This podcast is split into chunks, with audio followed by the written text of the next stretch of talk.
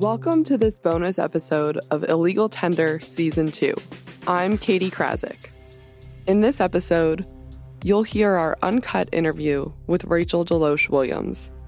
From listening to the series, you already know that Rachel was one of Anna's closest friends, until Rachel was left with the bill of over sixty thousand dollars on a trip to Marrakesh that was anything but a vacation. In this interview, you'll hear that story with all of its detail, as well as everything else we could think to ask Rachel about her time with Anna. So I guess just if you want to start, um, kind of establish when you and Anna met, kind of what your first impressions were. Sure. Some detail, if you can, about like her appearance and what you, what like what kind of vibe did you get from her? What was her energy? Things like that. Okay. I first met Anna out one night, middle of the week, February two thousand sixteen, kind of that, that part of the year when you're coming out of your winter cocoon and you're in the mood to go out and maybe see some people. So I was out with um, some girls I knew who mostly worked in the fashion industry, and Anna already knew the girls in that group that I knew, but I hadn't met her before. She arrived kind of late in the night. We were downstairs sitting at a lounge, um, just having some drinks. And I remember her being slightly hard to place. She had an accent that I didn't know where she came from. Um, I remember her being sort of slow to warm up at first and then kind of chatty. She seemed fun-loving. I didn't get to know her that well, of course, that first night, but over the spring and summer that followed, she became a more regular part of our group, and I just saw her mostly going out for evenings for dinner or drinks. Um, and I thought, you know, I heard from her and then also from other people that she had a trust fund, and the reason she was in New York is because she was working hard to create something called the Anna Delvey Foundation. Foundation, which was her idea for this art space that was going to have restaurants and bars and a members only club and just this rotating like plethora of different things, um, which, you know, sounded impressive. I you know, I questioned whether or not she could pull it off, but she certainly sounded smart. She had done her research, and as far as I knew, she was taking a lot of meetings um, towards the, the the progress with that. Yeah, so yeah. Like you say, she seems smart. She kind of yeah. carried herself confidently, it sounds like. Definitely um, confidently, yeah. yeah. So did you have any kind of idea of, um, did you get any hints of like her background or like if she had gone to school or where she had gone to school? Did she kind of lead on to any of that kind of information when you, in, in conversation? Sure. In passing? In that first um, period of time in two thousand sixteen, I didn't get to know her too well one-on-one. Um, I, I had heard her talk about interning at Purple Magazine, which is a, a fashion magazine based in Paris. So she would sort of drop casual names names from time to time about, you know, people who had worked there, like Olivier Zahm, or uh, just, you know, different shows, she fashion shows she'd gone to, or like artists she was interested in. But no, no, not a whole lot of background information aside from that. But it wasn't really unusual necessarily. I, I feel like, you know, she wasn't one of my best friends where I know exactly where she came from, how many siblings she had, and everything about her past. It was more like a social friend that, you know, the friendship wasn't that deep. Um, and towards the end of that year, she kind of disappeared. She left the country. She wasn't a citizen, had to reset her visa. And I was busy living my normal life. You know, I worked at Vanity Fair. I had a job that asked a lot of me, and I traveled a lot to visit friends and for work, and I didn't think anything else of it until she came back. Yeah, so when she did come back, um, like you had mentioned, like it's not unusual to not really know too much about someone, especially in the New York media scene. It's right. Like very easy to kind of just accept where they've where they've gotten themselves.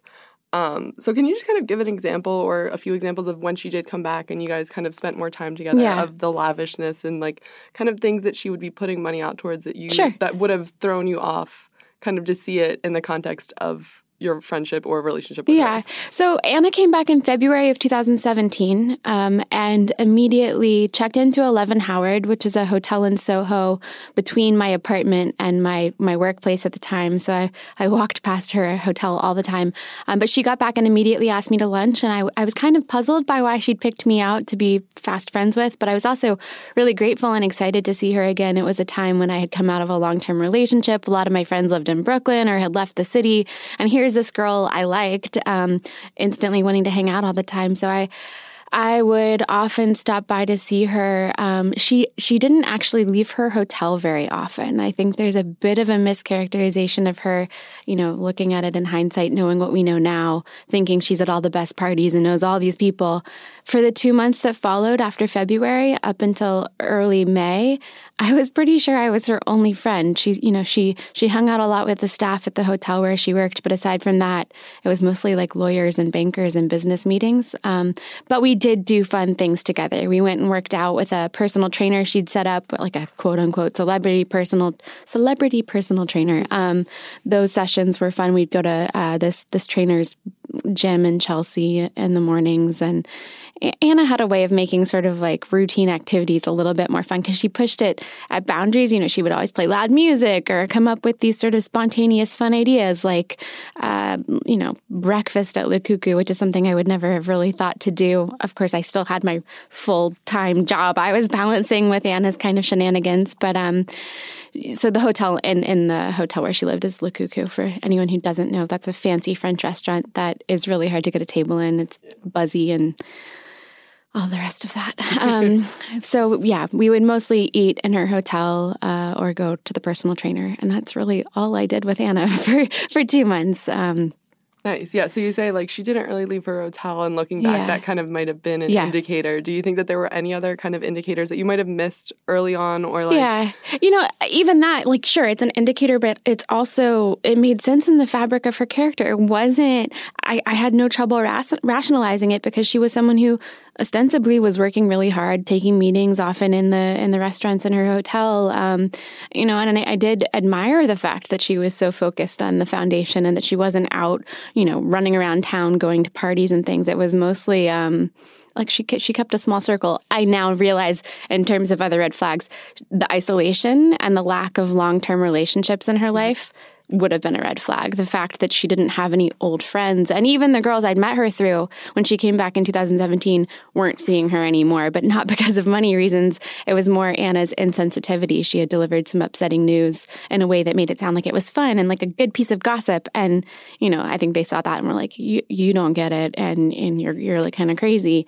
And they told me that, and I knew that, but I thought, you know, I just thought Anna was young, and I, she kind of played off this big sister impulse I have just naturally.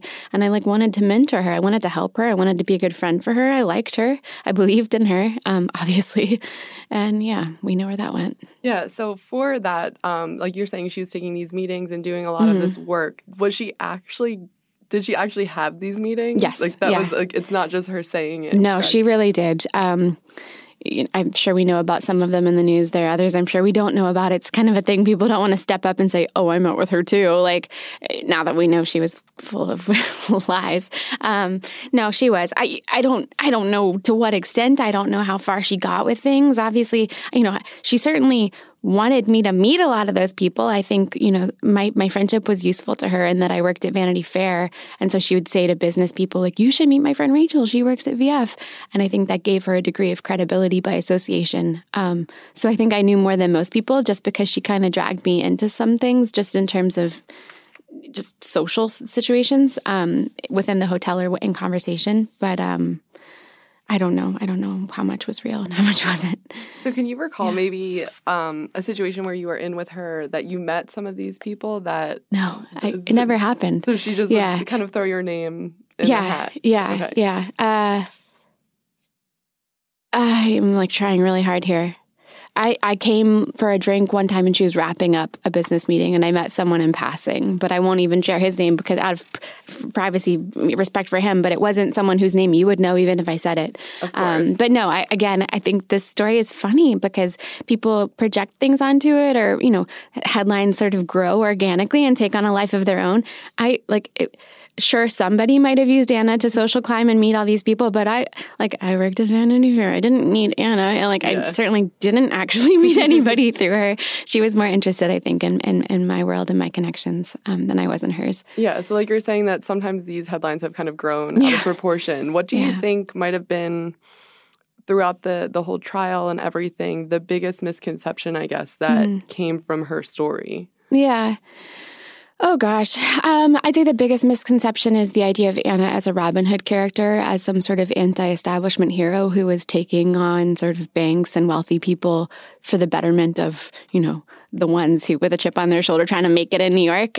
I don't think that's accurate. I don't think that girl has like a, a benevolent bone in her body. I, th- you know, I think she was she was cutting corners because she was so desperate to be a part of the, of that world, of the art, fashion, business world. Um, but it, you know, even. And this is, is kind of hard because you don't want to question somebody's generosity. But even where she was generous, I think it was self-serving. I think she desperately wanted to be liked. She wanted to be the character she was playing, who was able to sort of throw money around. Um, again, I, you know, for me, that was mostly just dinners in the hotel and like personal training sessions. I've heard from, you know, other news stories that she was throwing around cash. I never saw that. Maybe it happened. I'm sure it did. I don't, you know, everybody had their own experience with yeah. Anna. Um, but I, I think that came from a place of wanting to be the person she was pretending pretending to be.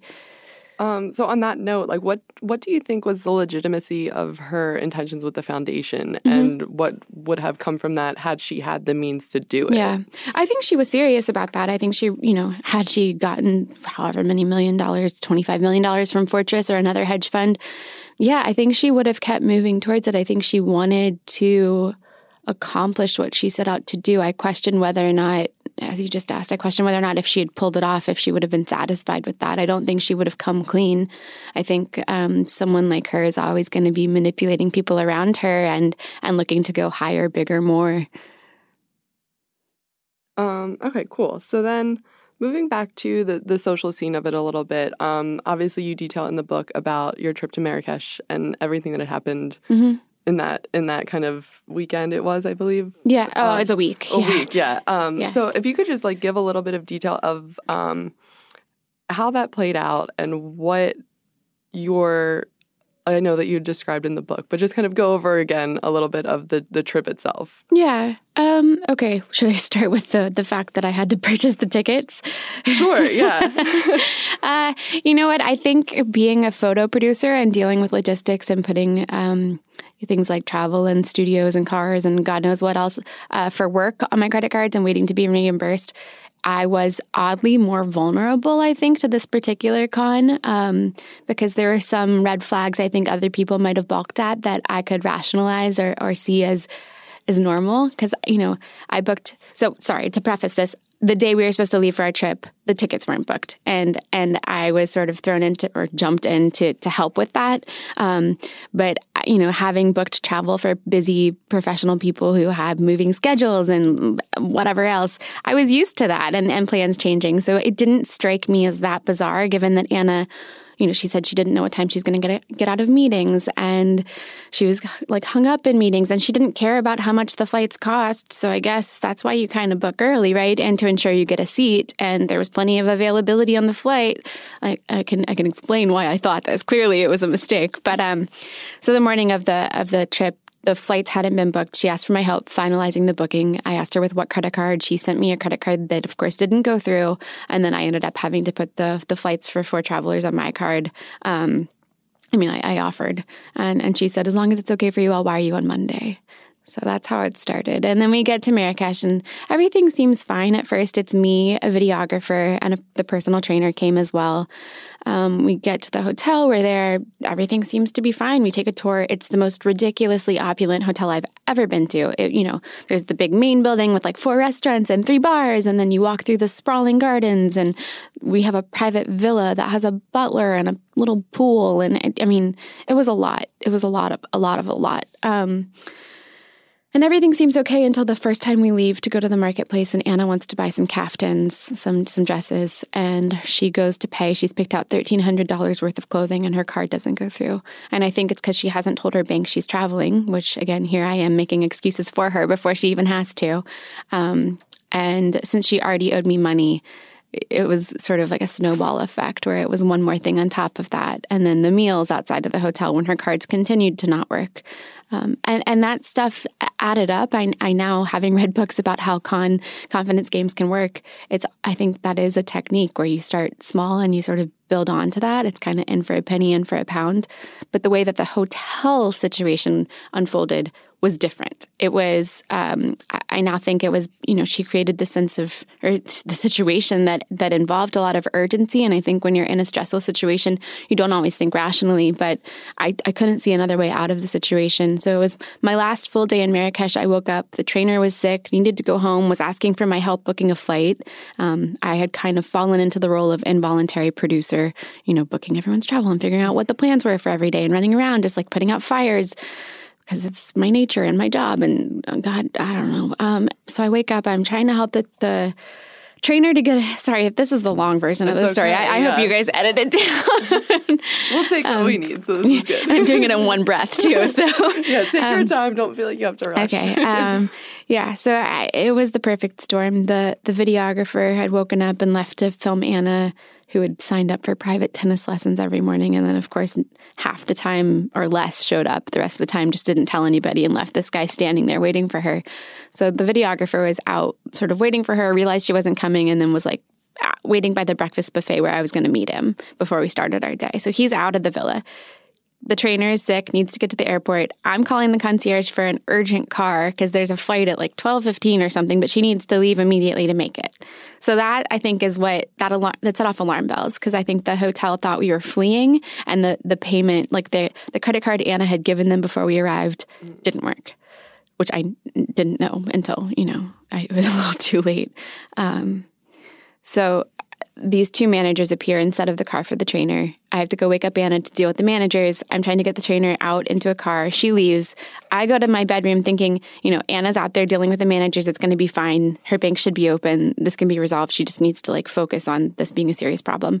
I come out from the room to go meet the trainer or the, the videographer for breakfast, and Anna's just sitting there, and the two men are just standing there, and Anna's phone is on the table. She's not doing anything. She's not using it. Um... It just was this unbearable standoff, and, and the men turned to me and said, "Do you have a card? It's for the temporary hold that's required to, you know, we're required to have before you check in, and she'll have to settle the final bill before she checks out."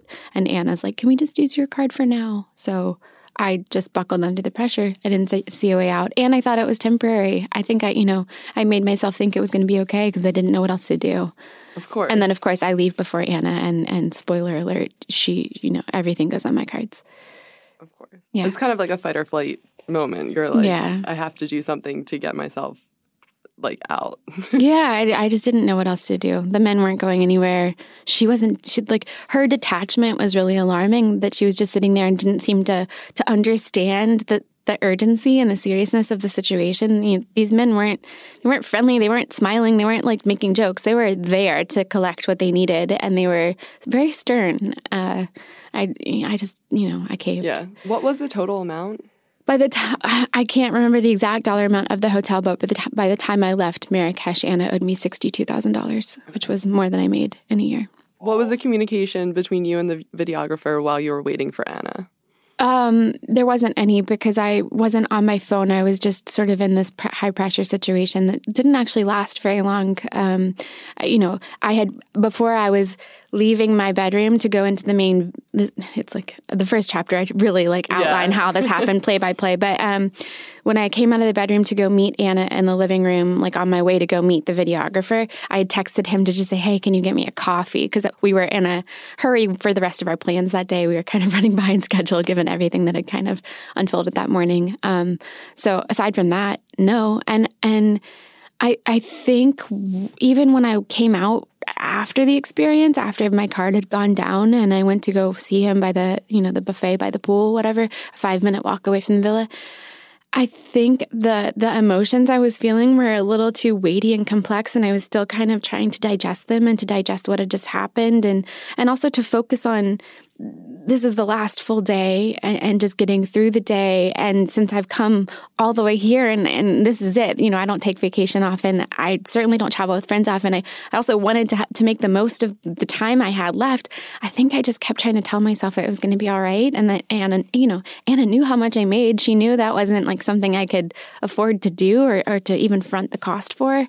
Um, and I really trusted her to have my back as a friend. So I, I, the point is, I don't think I, I don't even think I told him at the at the table. I think I just kept it to myself, because I also was aware of Anna's privacy. And, you know, I I knew the videographer from before. He was an old friend, but I just, he, for Anna, he was someone she had hired, and it didn't feel like appropriate, I guess, to, I mean, yeah. He was, um, she had hired him to film the trip. It wasn't mm-hmm. like he was a friend, correct? Correct, yeah. And she she had invited him without talking to me when she invited herself to a dinner where I was catching up with him. And then she asked him at the table to come, and he said yes without asking me. And I and I couldn't, it bothered me, but I couldn't figure out, figure out why. Um, I just felt like my my opinion was kind of a moot point. No one cared. Um, but then I was like, well, I, you know, he's my friend. Of course, I want him to come. Like, that's fine. And, like, it's nice of Anna to be so generous, I guess. Like, I, like, I couldn't articulate what about it bothered me. But so in filming the trip, like, what do you think her intention was to have the, I guess, the visual memories yeah. of that trip? To, to show or to... I mean, Anna's an extreme narcissist, so that in itself, I think, is something, you know, she probably enjoyed the experience of walking around and seeming to be interesting enough or famous enough or whatever it was to film. Um, she also just said that, you know, she wanted to make this documentary about the creation of her art foundation, maybe. Um, I think she was just kind of ticking boxes. It, like, seemed like something that she could or should do, and she just... She, I mean, it's the same as she was in court. She was kind of just peacocking around Marrakesh, you know, having fun and amusing herself. Yeah, and like you said, like um, she just kind of wanted to sh- maybe wanted to show the, the start of her foundation. Was any part of that trip related to... I know, good question, right? And it's funny, like in hindsight, I'm like, why did I... It's not that I ever thought it was that plausible, but I also liked her as a friend, and I didn't want to question how she chose to spend her money. Like, what, thinking that, you know, she could afford to... She would sometimes say she was doing research into food and beverage and hospitality institutions. So to some degree, maybe, but I don't know. It's a, it's definitely a stretch. Okay, cool. And I, that's not something I didn't know at the time. You know, I just kind of found her amusing and, and you know, supported her as a friend. So, so like you said, like she, this might have been the one very lavish trip she took in the time that you knew her. Mm-hmm. Um, it seems like, because like you said, she kind of stayed very insular and stayed to herself. But she lived in a hotel full time. Yes. Yeah. Um, so with that, did you ever meet the people that she, like, interacted with frequently at the hotel? Like, I know Neff was a huge mm-hmm. um, part of the, the cut piece. Did you ever interact yeah. with her? And, like, what was your impression of her? Yeah. Um, I, only in the hotel context, context, and a few times we'd gone out for drinks. I, I thought Neff was really, like, social, charming, smiley. Um, she seemed like a kind of a go-getter. Like, she worked hard. Uh, yeah. I, I, li- I liked everybody that worked in the hotel. Yeah. Um, and, like, on that, because, like, she has been the one person that has kind of, and throughout the trial and through everything, has kind of still come out and said, like, she is one of the close confidants of Anna. Mm-hmm. Um, like, what do you think, if any, is her intention or role in the ongoing narrative? Yeah, I definitely don't want to speak to anyone else's intentions. Um, n- not that I don't understand the question. Um, I-, I wish Neff well. I think this is a really weird experience for anyone to have gone through, and everybody comes out of it with different, you know, different reflections, different takeaways, different ways to react. Um, you know, I, I would caution anybody who who is close to Anna. Uh, you know, she is a sociopath. I don't think she is capable of profoundly connecting to other people in her life or caring about them.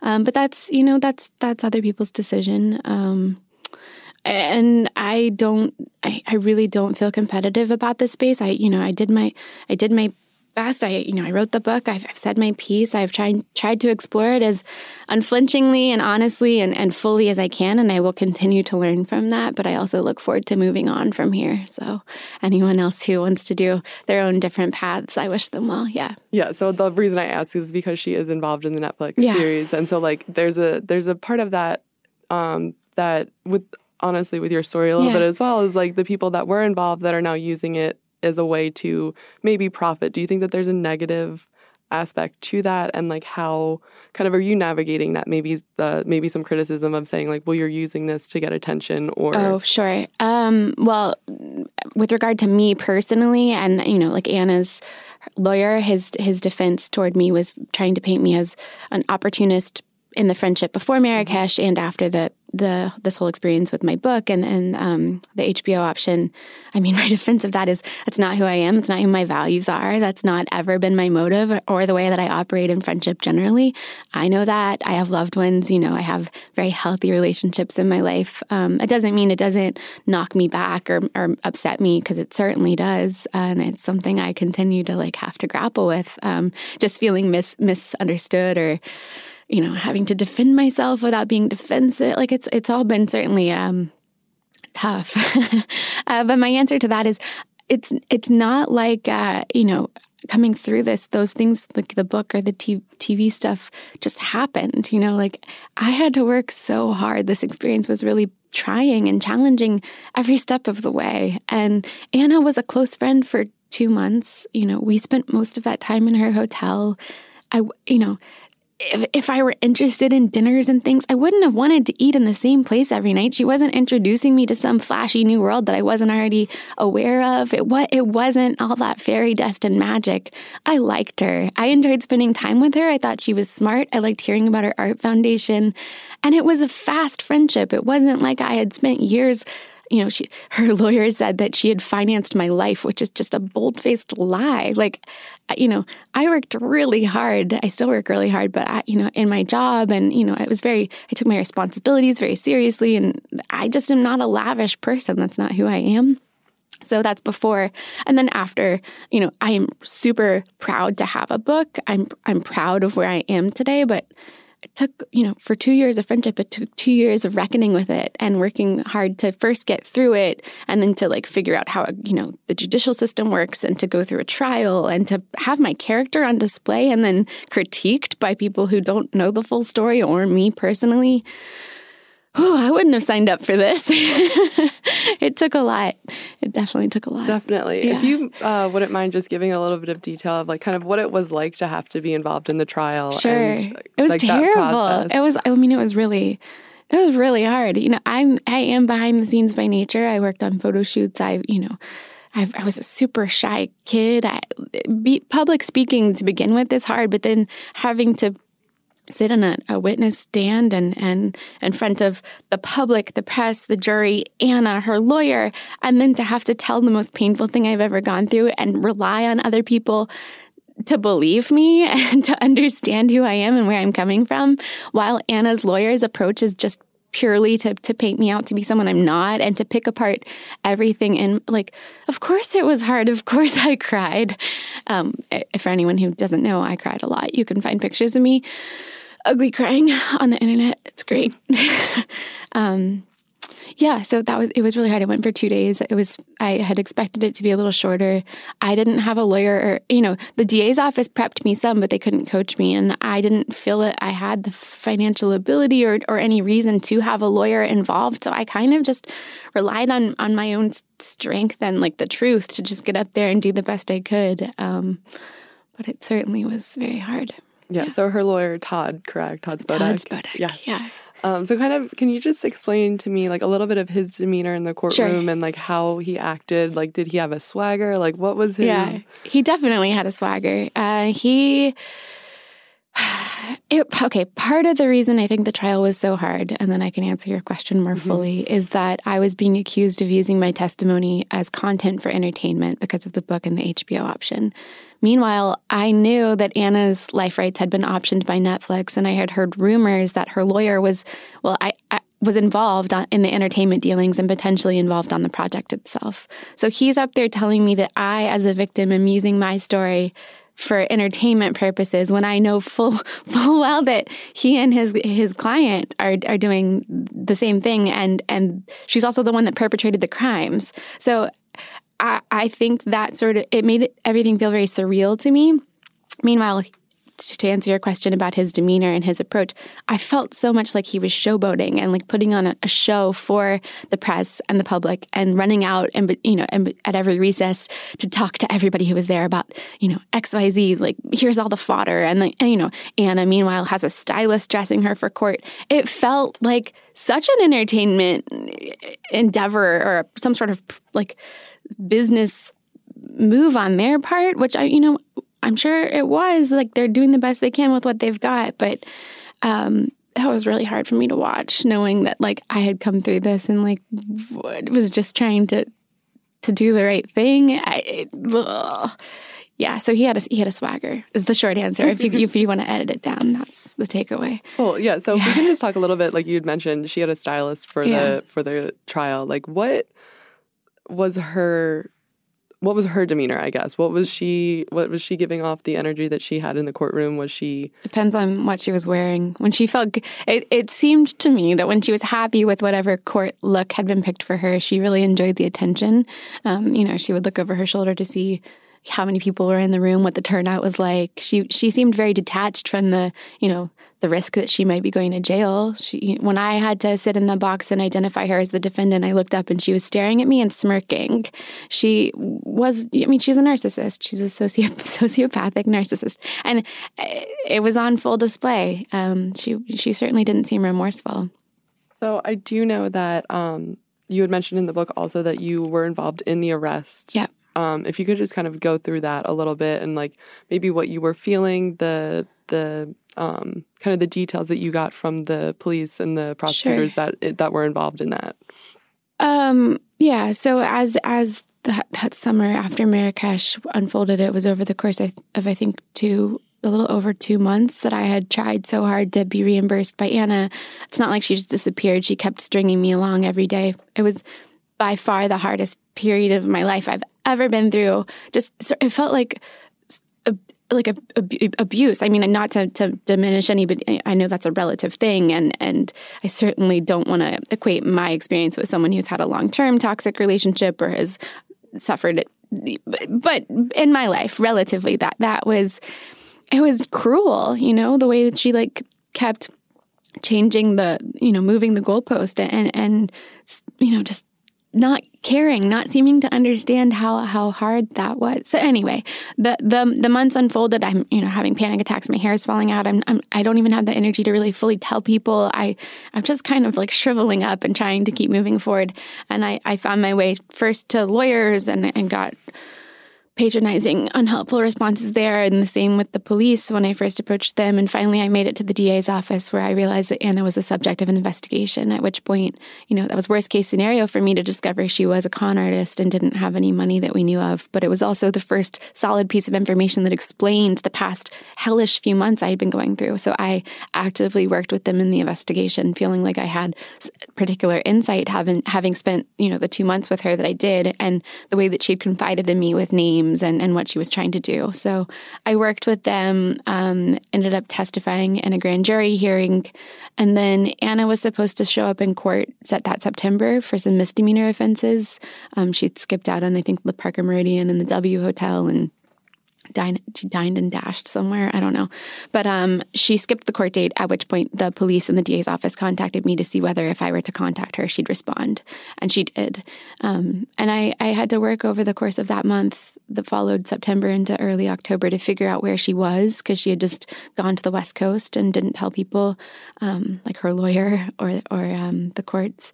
And there was a, a warrant out for her arrest. And it was really, it was hard, but it, it, I really wanted to protect other people. And I just felt like if she had betrayed me in this way, and I was really just her friend, I didn't, you know, I didn't have any vested interest in her. I was just there for her. The fact that she just let it happen to me in, in such a painful and prolonged way, I felt like she'd do it to anybody, and I didn't I didn't know what she was capable of. Of course, yeah. So then she had gone to a rehab center, correct? Yeah, yeah. Um, and which is a very swanky rehab, from my understanding. Yeah. Um, so, like, what, I mean, this would be your own opinion, obviously, but, like, in terms of, like, that being her safe space mm-hmm. in this time, kind of what do you feel like that does that give any insight into her mentality, I think? Yeah. Oh, man. It's it's hard to... I mean, yes, it does. She's smart, whether or not she did that on purpose, because um, law enforcement can't enter a healthcare facility just, like, willy-nilly and check on whoever's there. They have protections in place to, to protect the privacy of patients, especially in a place like that. Um, so it was a, kind of an ingenious hideout for her. And not only that, but it being the most expensive rehab in North America, she's surrounded by the wealthiest people in their most vulnerable state. One can imagine the type of friends she's making. And she's so inherently manipulative. Like, here are all these people who are, you know, looking, you know, it just, it was the, yeah, it's a little too on the nose, too smart. Um, yeah. I don't know if she actually had some sort of substance abuse problem. She drank a lot. I never saw her do drugs. Um, but I, I don't think it, I don't think it likely that was her motive in being there, but I, I don't know. Of course. Yeah. Yeah. Um, so then one thing, the one quote from all of the coverage of her that really stands out to me is when she said that there's unlimited capital, but there's limited number of people who are talented. Mm-hmm. Um, so just like, did she give off that kind of vibe all the time that mm-hmm. she just felt like she was this exceptional person? Oh, yeah, yeah. I was going to say yes, but I don't know that it was necessarily her being an exceptional person, but her appreciating and wanting to be a part of of this like world of talent and and power. Um, definitely, you know, she would say things like that that make that make you want to keep reading. You want to hear what she has to say because it's it's kind of like a puzzling worldview that you can't quite disagree with, but you also wouldn't have thought to say it that way. Um, that's part of I think how our friendship worked, because she would say stuff like that that you sort of find transfixing but can't quite explain. Um, yeah. Yeah. So just like then, kind of backtracking slightly.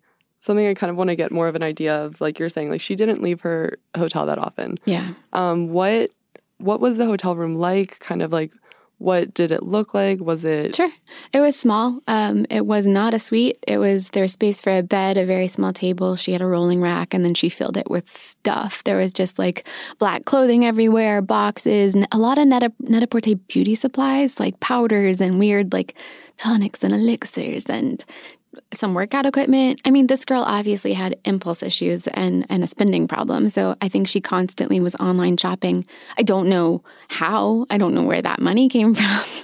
um, but it, it was very cluttered. It was just full of stuff. But then again, I'd never really been in a hotel room where somebody was living long term. Um, so it kind of made sense to me. It's not how I would have chosen to live, but it was just part of her lifestyle. Yeah, so, like, when you say that you think she just, like, online shopped a lot, like, what kind of brands, what was she looking to to kind of represent mm-hmm. for herself? I think Anna liked uh, edgy sort of, I call them edgier brands with some sort of transactional or hype value. So it would be, like, Supreme or Vetements or, like, I don't Acne to, you know, a more accessible brand, I think. Um, she, I think she was really interested kind of, that overlapped, I'd say, with her interest in art to some degree, because it was sort of these rarefied um, brands, but she went towards sort of, I want to call it like garbage couture. It was like a lot of black and, and mm, I don't know, edgy graphic. Do you think that that has anything to do with, again, kind of her intention or her intention of the lifestyle she wanted to be living? Mm-hmm. Yeah, I absolutely do. I think she probably idealized people like Steve Jobs or, um, you know, Uber, Trevor Kalanick, whatever, Martin Shkreli, which is a terrible role model. Um, yeah, I think she was, she really admired people who were successful in whatever they were doing. Talent, as you said. Yeah, the Martin Shkreli connection is... disgusting. Crazy to me that that was part of her circle. Like, her circle seemed to... from the reports and not necessarily only from your book, um, yeah. that, like you said, like there is this kind of expectation or um, understanding in some of the news reporting of the extensive network that she kept. And you're mm-hmm. kind of counteracting that by saying she didn't really do all that much outside of the hotel.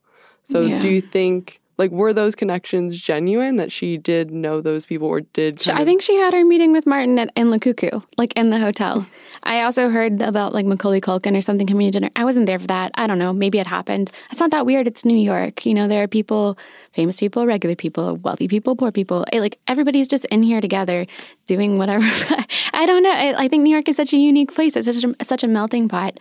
Um, yeah, I do think she knew those people. I don't know that she knew any of them well. I think she was very artful at name dropping and key, key moments. Or I think that's how she got a private plane from Blade, by meeting the head of the company at some party, getting his business card, and then using the fact that she had met him at a party to the to the company and saying, oh, well, you know, I'm not going to pay in advance, but I know whatever his name is. And then them checking with them. And he's like, yeah, I mean, I met her at a party. Like, she was really good at like working those sort of networky connections But that doesn't mean any of them went very deep. Exactly. And so that, that plane that she chartered was to, allegedly, oh, to wow. Berkshire. Oh, Hathaway. She sent me Snapchats, but I don't think she actually attended the conference, just to be clear. Well, she was, like, to, party we, crashing. Yeah, we know, like, internally, yeah. like, we cover it every year, yeah. and you have to be, you have to get in line, you have to wait. Like, it's yeah. not, it's not no, the no, kind no. of thing you just show up to. She, but she did. She went to the zoo, and I think they just had, like, a drunken sort of, like, ramble over the zoo grounds, and then like happened across a party that maybe she walked into, which doesn't surprise me for a second. But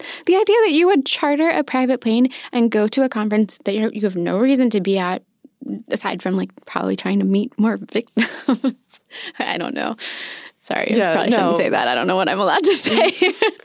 um, yeah. If you want to, like, rephrase. uh, just the idea that you would, yeah, it's it's very Anna to to have the audacity to charter a private plane to go to a conference you haven't been invited to and have no reason to be at, just so you can spend the weekend close to something like that and maybe meet people or network. It just, uh, and then, like, to party crash or to just get drunk and not even care about going. She really started from the top down, like the same. We used to go to this infrared spawna, spawna, sauna um, in the basement of the store in the East Village. It was like this sort of crunchy, like, you know, sage, Palo Santo, and it's in the basement, and this like this little wooden box. She was like, I'm going to buy my own and put it in the hotel. Like, she just had these big ideas, and she would try them. And, like, then then her hotel opened a sauna, and, and I think that's because she had the idea and asked them. So, like you're saying, like, um, kind of like bringing those two together. So it's the proximity to the mm-hmm. the talent, the success. Mm-hmm. But then also, like you're saying, like, there's this kind of jadedness to the New York culture that mm-hmm. it doesn't seem out of line for her to be pursuing these things. I don't know if it's jadedness or, or I think ambition. People come here and they want to do things, and some are more successful than others. You know, I admired that someone with the kind of wealth wealth she pretended to have was so motivated, because I think sometimes with, like, second generation, third generation, whatever wealth, there's a tendency maybe to be a little lazy, unless it just depends on how you're raised. But I admired that someone with her privilege, or whatever you want to call it, was working hard. Um, and, and, and especially, I mean, she was younger than me. She was like three years younger than me, and, and that she seemed really focused.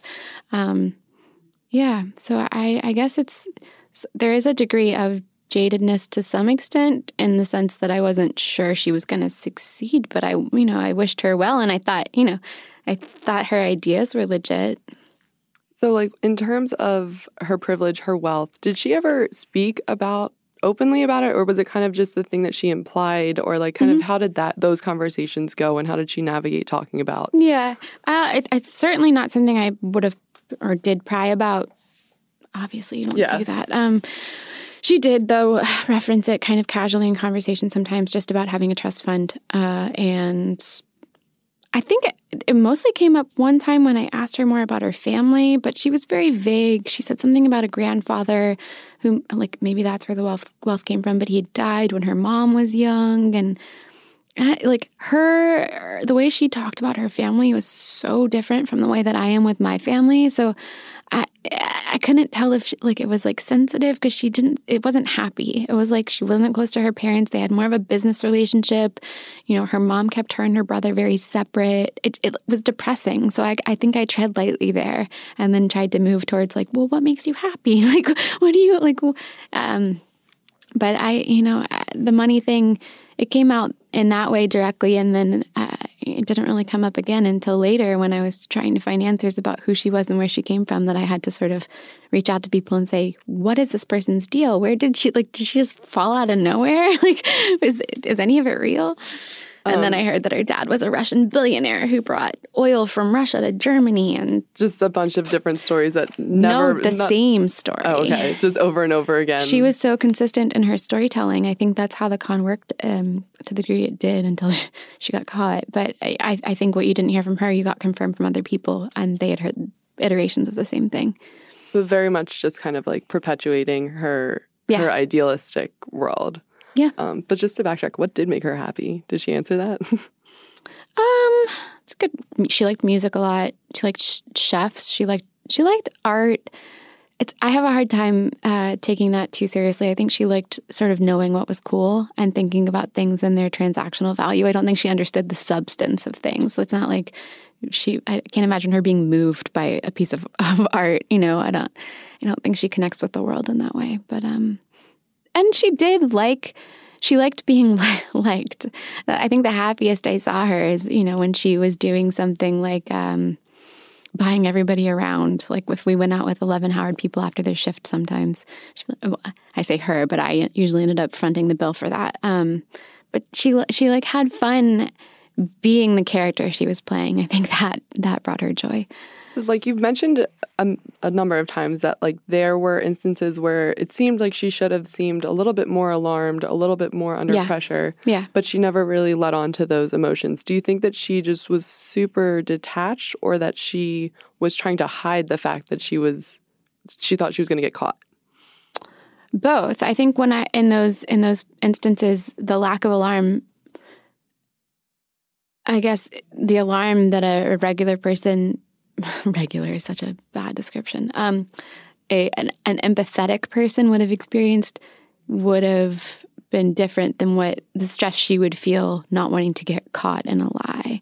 You know, like for instance, in Morocco, I think I'm afraid as a young female in a foreign country where I don't want to, you know, I don't want to go to jail in any country, but I, I, I just, her concern was very different and, and, and didn't feel as sincere or deep or profound. I, I think she had a very different view of danger and of risks. And, you know, look at her today, even in jail. I don't think, I don't, I don't think she's capable of feeling remorse or fear in a normal way.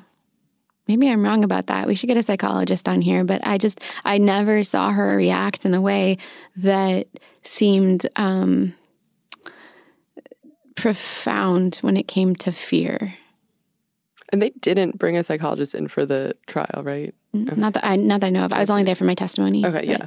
Um, just, I guess, other than the Marrakesh trip, which was obviously like a huge example of her just kind of disregard for the actual value of things and yeah. how that affects other people that are involved, what maybe were one or two examples that happened in New York mm-hmm. that you felt, like you said, like you were always the one kind of on the hook for the bill if you were getting drinks after the mm-hmm. eleven-hour shift. But, like, maybe some more, like, a little bit extensive, like, real-world examples of, like, I'm not just picking up drinks here. This is, like, an actual... Yeah. I, th- I honestly, there weren't very many because I would have stepped back from the friendship sooner. Um, it was small things. Uh, there, you know, sure, in the book I certainly try to pull out all the red flags I can, but most of them have to do with Anna being, a you know, a person I don't want to invest my time with, um, rather than her being an imposter uh, or just, you know, living a life predicated on lies. Um, I, I think rudeness and sort of entitlement when it came to, to small things like getting on and off an elevator and not waiting for other people to get off first. Like that's... Who does that? Or um, I, being demanding of, of wait staff or, or drivers or, I don't, like, not that we took, I mean, like, drivers of cabs or Ubers um, or waiters at restaurants. Um, she just didn't seem very concerned with people around her. So it seems like she... This is an assertion on my end, mm-hmm. um, so correct me if I'm wrong. It seemed like she very much kind of viewed... the world in like a haves and have-nots kind of way. Yeah, I, I think she she viewed the world in terms of useful to me, not useful to me. Um, I think there are haves she wouldn't have been interested in, and there are have-nots she would have been. Um, I, I think she is Machiavellian. I think she operates uh, and, and surrounds herself with people who who are, who can can further her agenda, whether it's, you know, someone who works at Vanity Fair and can give her some like v- like validity or credibility based on, you know, that friendship, or someone like a philanthropist or someone who she can manipulate in other ways to her financial gain. Um, but I think it all has to do with what's useful to her. It was all for clout, basically. Well, I think she said to the New York Times that she did it for power, right? Not for money. So yeah, something, I guess clout. She wanted to be taken seriously. That was... a really big thing for her. Do you think that the people around her did take her seriously? No.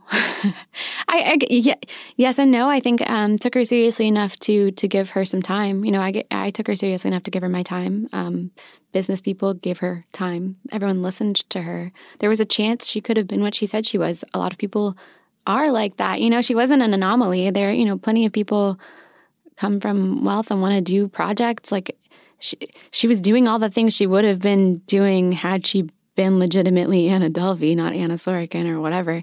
Um, just so happened that she had falsified bank documents and, and lied about everything.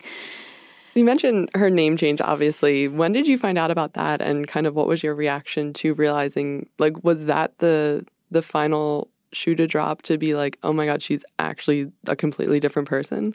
Um, I she had told me that she had a hyphenated last name at some point. It was Anna Sorokin Delvey or Delvey Sorokin, and I had seen a passport that had Delvey on it. I don't know how that happened. Um, by the time that came along, that Delvey was just a made-up name, it was more like, of course it was, than, oh my God, she has been living under an alias. It was, it had gone, gone too far, I think. I'd say I'd say getting to the D A's office and realizing that they knew this person I was talking about was really the, the last straw. Yeah, so then that kind of experience, what were, were they, what was their reaction, I guess, when you came to them and they were like, we already have an investigation, like, just come join us? Like, um, yeah, I, well, sort of. They they were they were like, we believe you and we're interested in whatever you can tell us. So they were extremely receptive to every every piece. And can you imagine, like, my head was reeling. I was, you've, I'm rambling today. You can only imagine. Like, I was replaying every scene, every interaction. I was just telling them everything I had. Um, but they were so patient and professional and sensitive and lovely. And it's not, it wasn't like I could walk in there and they're like, well, she did these things too. It was, because it, it's private. They don't, you know, even when after the grand jury, you don't get to hear other testimony. You don't know if she was found, you know, if they if they chose to indict her or not. Um, so it was a lot of me providing things and not getting a lot of feedback. But at that point, I was just happy to be proactive and to have found a place where what I have is useful, because I had been spinning my gears for however many months, feeling like I was moving nowhere, and and, and felt I felt so powerless. Um, so I I had a really good experience, I'd say, with the D A's office, even though ultimately the, the trial didn't didn't come out in my favor. But um, so then, in terms of, like, you're saying, like, this.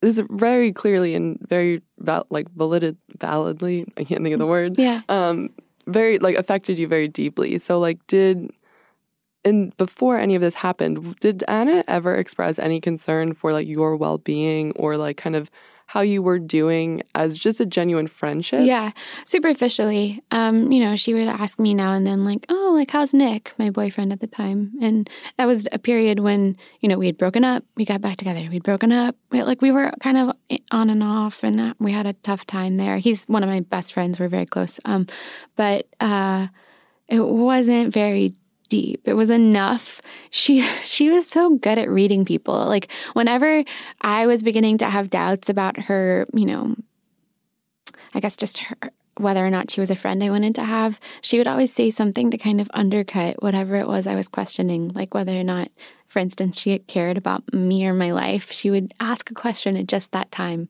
Or if I thought she was being too rude to a waiter, she would say something self-deprecating and then say something nice to the she She was really good at seeing what made people tick.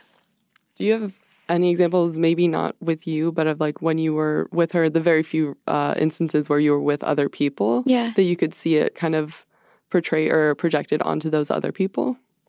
Meaning her manipulating them, yeah, by underst- yeah, especially with the personal trainer, um, because I, th- I think she also was probably smart at who she picked, just in terms of them being empathetic. And then I, I think the personal trainer, Casey, is wonderful and, like, is such a a patient help. helper um, and, and she has such a kind heart that Anna kind of turned to her for life advice and perspective, and it's exactly what Casey would have wanted probably to help with and, and have been able to help with, but it's hard to know what of that was sincere and what was used to create a false feeling of closeness. And I don't know that we can know that. I don't know that Anna even knows that. You know, I think there are elements of truth and And a lot of the relationship she had and, and has with people. Like, there's, I think she liked me as a friend, you know, I think she liked Casey as a trainer, but that doesn't mean that she is going to do anything um, to protect you or to care when it really matters. Um, when you were having these interactions with Anna and sitting down and going to dinner, um, what were the conversations like? Yeah. It's a good question, and I, and I, I do realize, I think, in, in some of in my book and then in a lot of the media coverage, she comes off as sort of enigmatic and almost cardboard at times, like la- lacking depth. So I, I think it is a great question. And it's actually something when I was writing the book, I had to really sit down and think about because, because I had to remind myself, I really liked this person. What was it? What? Why? Um, we talked a lot about her life and what she was interested in. I asked a lot of questions like, how are your meetings going? Like, are you feeling good about that? Like, I, I guess I did what you would do normally as a friend. And she certainly had strong opinions and, and could tell you like, oh, like, I'm thinking of doing this, or did you see that this is opening here? Or, you know, um, she liked to gossip about the dynamics between the staff at the hotel as well. Like, X Y Z is working tonight. Did you hear what he said to blah, blah, blah? Like, she liked micro dramas, I think, um, and a lot of, like, Art Foundation stuff. She liked to plan to take trips, obviously. Um, you know, also, like, I... As I saw her often, but I still was seeing my regular, normal, good, long life friends. Uh, so we'd sometimes catch up about where I'd been, what I'd been doing. Like I traveled to visit my sister in Baltimore, or went to Amherst to see one of my best friends from college, or um, just a lot of small talk. Uh, I, you know, I cringe every time I see someplace call her my best friend, um, because there was never a point in time where I felt that that was true. I liked her. I enjoyed spending time with her. We were close friends. I saw her a lot. But I don't think you make a best friend in two months. I don't think we knew each other very profoundly. Um, it, you know, the trip kind of happened, I say organically, you know, to Anna, probably it was strategically. It just so happened to to be at a time when I was already traveling for work. It fit into my schedule. It seemed easy. It seemed fun. I hadn't traveled with friends. It, it, but it wasn't because the relationship was getting more serious or because, you know, this, this is like a person I'm going to know for the rest of my life. It was just like con- convenient and fun. Um So that's the things we talked about were pretty, I'd say, I want to say superficial, but also interesting. It wasn't just, you know, like makeup and boys. This is a conversation. This it was more about female friendship, uh, I think, and, and and ambition in New York as two young women who are interested in in succeeding in our respective careers. Um, albeit, I was anchored by morality where she was not. Uh, yeah. Just as a follow up, um, you had mentioned much earlier that the friends that you had mutually um, yeah. in common with her, like at one point they kind of cut her off. Yep. Did any of your other friends or did they ever interact with her after that to the point where like they kind of might have also gotten to know her a little bit? No, I mean, the the girls I met her through I, I liked, but I didn't actually ever spend that much time with them. They were, you know, just some people I knew in New York that I had. T- you go through phases where you see some people more than others. And yeah. Um, but no, I... It's really weird, but during that period of time when Anna and I were close friends, we didn't really do anything together with other people aside from people who worked in the hotel. It was just a very insulated kind of period of time. Like, I'm racking my brain to try and remember. And I've certainly read the things where it's like, she took me shopping and we did, we went to these elite parties. And I'm like, that, like, that really never happened. um No, in, yeah. In terms of just spending time together one-on-one, was that ever a red flag to you, that it was only ever the two of you together? She isolated herself, and I thought it was because she was young and insensitive. And and I, it's part of, I made a decision to step closer because I, I actually felt privileged that she had chosen me as a friend, and I felt capable of being a good friend. I felt like I could be more patient with her than other people were for whatever reason. Um, you know, I... Both my parents are clinical psychologists. Maybe I was just trying to be like the like stable. I was so forgiving. It was like, there are some people that aren't worth your time. Like, I should have stepped away so much sooner, but I just, yeah, well, live and you learn. Would you mind just giving a little bit of detail? You said you're so forgiving, like kind of, yeah. Why? I don't need you to psychoanalyze yourself. No, go but for like, it. Have at like, me. Yeah. But like, why do you think you might be have been so forgiving in this case? Like, it, is that that's my nature? I, you know, I, sure. I in New York, it felt safe. I didn't think she was asking anything of me but my time. You know, I, I enjoyed her company. I thought she was. There were enough positives that I made a decision to to to stick it out and try and help her through what seemed like a hard time in her life. Um, At, at points, she could. She actually did seem fairly depressed. You know, I'm sure it wasn't an easy secret to be carrying around, especially when you're damaging the only positive relationships you have in your life. Um, I don't think she relished in that, I, you know. But um, I forgot your question. No, it's okay. Does your does now does your forgiving nature oh. still apply to this? I have to catch myself. I have to monitor myself um, because I, I can still feel sorry for her. I think it's really sad to live a life where you can't connect meaningfully with other humans. Like, that's kind of the point of the whole thing, if you ask me. Uh, so I, I catch myself, but at the same time, it doesn't it doesn't excuse her behavior. It doesn't make it okay. Um, I, I will continue being an empathetic, trusting person because that's just who I am. It doesn't. I, I, I do feel more self-aware, and and and now I can see the instances when I'm doing that. If, you know, I'm in a relationship and I'm constantly making excuses for the other person, it's time to take a step back. Um, you know, when people show you who they are, believe them. Yeah. Yeah. Is there, as one final thing, just because I'm curious, yeah. what would one piece of advice be for you to give to Anna now in her, once she gets out of jail? Oh, I don't have any. Um, I, I actually don't. I don't I don't think she's going to be reformed. I don't think there is. I, I think of Anna as a significant part of my past, but I don't have any interest in continu- continued communication or anything. You know, this person has taken way more than enough of my, my time and attention and, and energy. Cool. Yeah. I think that's good. Thank you, guys.